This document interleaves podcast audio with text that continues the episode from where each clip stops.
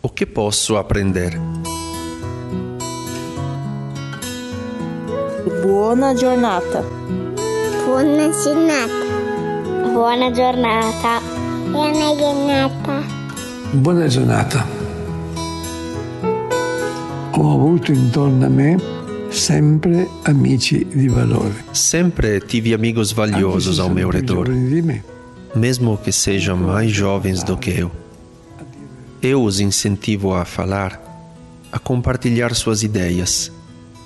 Não pretendo estar sempre certo, pelo contrário, fico feliz em ser corrigido.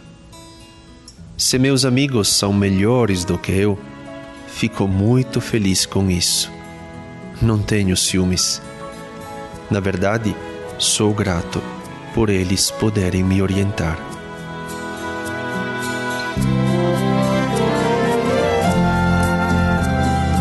Buona giornata. Buona giornata. Buona giornata. Buona giornata.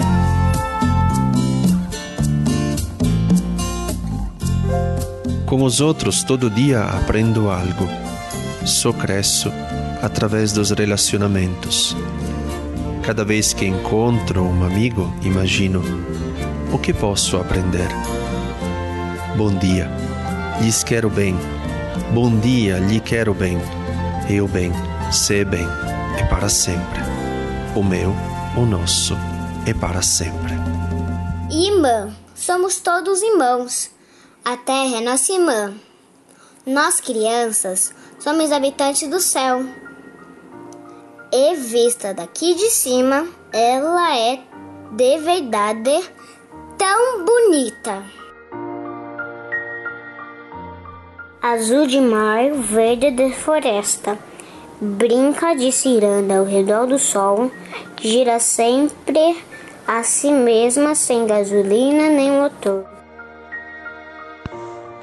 Vocês grandes lhe dão pontapés? Só porque ela é redonda como uma bola, mas vocês estão acostumados, fazem isso também com as pessoas, brincam de fazer guerra, até mesmo conosco, as crianças. Cada canto da terra está cheio de veneno, plástico, cimento, continuam a maltratá-la. Emporcaram o azul do mar, apagam o verde das florestas. Quando é que vão entender?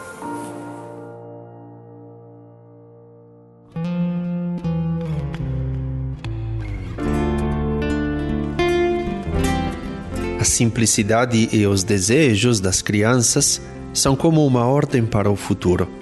Os sonhos e a coragem dos jovens são a chave para realizá-los. Na comunidade do CERMIG, sempre sonhamos com um mundo onde ninguém morresse de fome. Ao longo dos anos, aprendemos que esse sonho se torna muito concreto quando a bagagem do conhecimento humano é restituída, ou seja, colocada à disposição de todos, principalmente dos mais pobres. Neste episódio, pedimos a um jovem estudante que compartilhasse algumas provocações que nos ajudassem a pensar em um futuro melhor para o nosso planeta.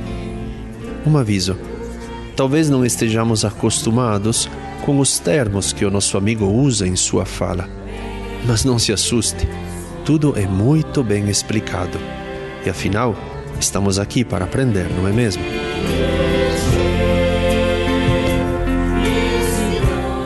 Olá pessoal, hoje eu vou falar um pouco para vocês sobre design regenerativo e essa mudança de paradigma da degeneração que é a que a gente vive na atual conjuntura industrial para uma visão regenerativa de fato. Então vamos, vamos imaginar aqui um movimento que possa transformar toda a concepção de indústria ao mesmo tempo que possa baratear e tornar acessível várias tecnologias revolucionárias, como reciclagem de resíduos, produção de diversas fontes de energia limpa, construção civil ecológica, robótica avançada, mais acessível, ou mesmo veículos e transportes ecológicos. Então, um movimento que consiga tornar tudo isso mais acessível Então, venham conhecer um pouco sobre o projeto da Ecoindústria Modular, onde muitos caminhos positivos são possíveis e a sua curiosidade será aguçada pelas inovações transformadoras dessa tendência.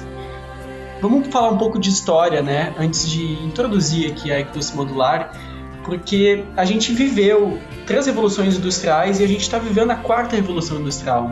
Então, a reflexão que eu quero deixar aqui é que, de fato, as revoluções industriais trouxeram muitos bens de consumo e de serviço para a gente, que vem aumentando muito a qualidade de vida e tornando acessível uh, estilos de vida mais benéficos para muitas pessoas, né?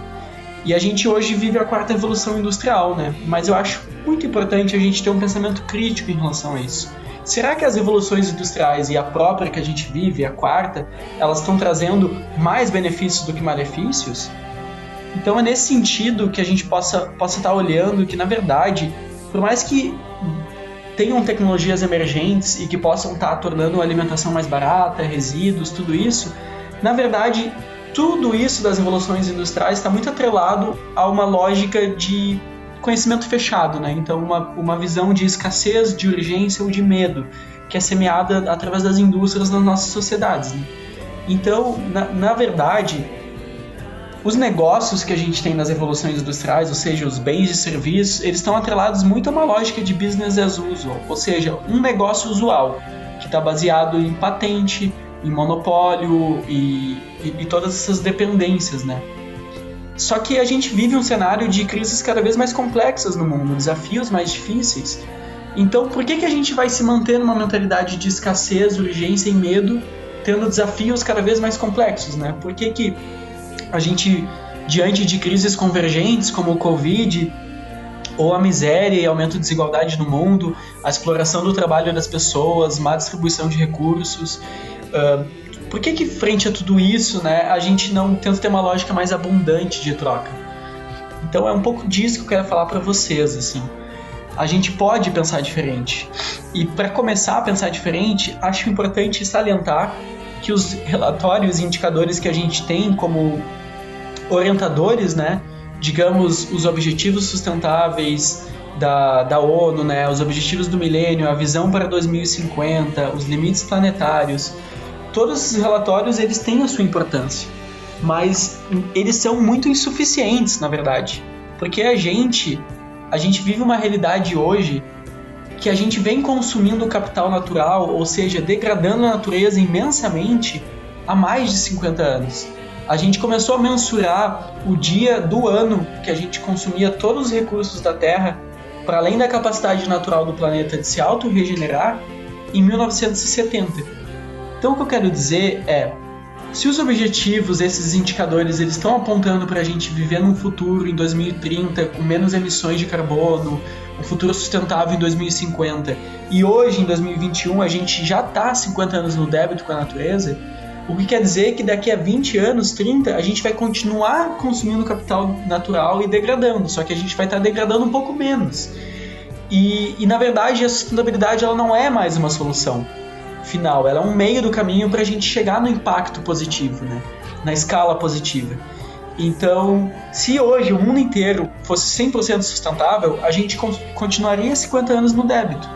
A gente pode pensar em ações de impacto positivo, ou seja, ações que signifiquem mais do que ficar no zero a zero, que é o que significa sustentabilidade, causar tanto impacto positivo quanto negativo. A gente tem que começar a pensar na cadeia como um todo, como as coisas se conectam, trabalhar em conjunto de uma forma colaborativa, para que a gente consiga rastrear a origem dos produtos lá do minério, digamos, para virar um microchip, quais são os impactos, possíveis expropriações de trabalho e isso, pessoal, é muito mais sobre colaboração e trabalhar com os nossos dados de uma forma segura do que algo muito difícil de se fazer. Está cada vez mais acessível esse tipo de solução. E, e, pensando assim, a gente pode começar a atuar nesses princípios, que são numa lógica da abundância. Né? Então, os princípios da ecoindústria modular são o design regenerativo, bens culturais livres e a economia ecológica. Eu vou falar um pouco mais para dar uma provocada aqui para vocês, mas podem falar comigo, entrar em contato pelo Instagram, que é christian.arpino, e também podem entrar em contato comigo pedindo pro pessoal do Arsenal aí meu contato. Mas voltando um pouquinho para fazer esse fechamento, o design regenerativo é uma visão holística dos sistemas. Então a gente pensa no impacto positivo que pode ser causado com uma ação. Então eu naturalmente posso degradar ou causar algum impacto negativo no processo de criação daquilo, mas na medida que eu crio e eu ponho para executar, se é um, digamos, um produto ou um serviço, ele pode durar muito tempo e causar vários impactos positivos, diretos e indiretos. Então, design regenerativo é uma visão de tu conciliar as atividades das culturas humanas, ou seja, para além da diferença étnica e toda a diversidade que a gente tem religiosa do mundo, encontrar caminhos de comunicação, mas também construir pontes entre as culturas humanas e não humanas, né? Os anim animais, a biosfera.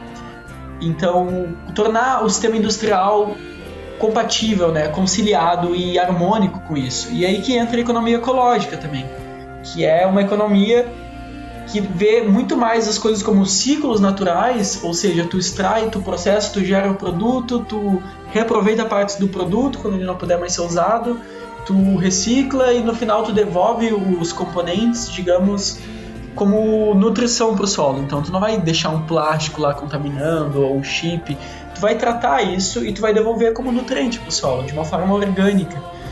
E já os bens culturais livres é a ideia da liberdade do conhecimento, que a gente possa estar produzindo conhecimento, distribuindo ele, permitindo que as pessoas possam fazer uso, estudo, possam estar modificando aquele conhecimento, a, a sua medida, né, a sua necessidade e até compartilhando ou, ou, comercializando aquilo, né? Seja um produto, seja um serviço, uh, seja uma aula e que isso possa ser construído juntos, né? De forma colaborativa, uh, criativa, solidária.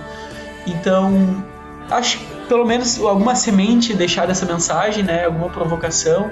E eu espero realmente, tipo, muito ansiosamente, que vocês entrem em contato comigo para a gente conversar um pouco mais sobre esses princípios e um pouco mais sobre a condução modular, para que a gente possa estar construindo esses futuros mais abundantes juntos, né? Muito obrigado, pessoal. Gratidão e a gente se vê por aí. Nada nos pertence. Somos todos irmãos e a terra é a nossa irmã. Vamos nos abraçar e abraçá-la forte. A Terra é um tapete voador que nos carrega entre as estrelas a 3 bilhões de quilômetros por hora, em direção àquilo que aquilo de que nós crianças mais gostamos. Um universo de amizade, de justiça e de paz.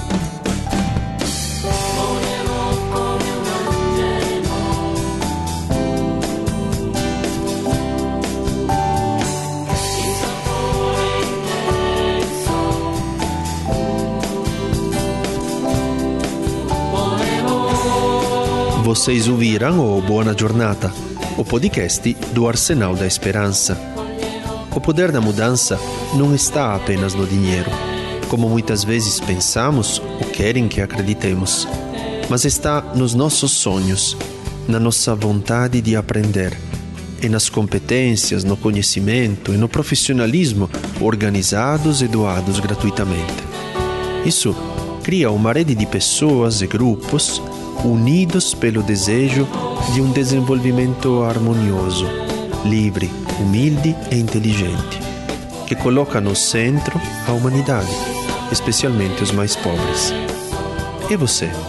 Já parou para pensar que não existe um planeta B? Se até uma criança pode entender isso, por que nós adultos não podemos aprender? Escreva para Arsenal da Esperança sermighi.org.br e não deixe de compartilhar este episódio. Próximos ou distantes, estamos juntos. Até o próximo. Boa jornada.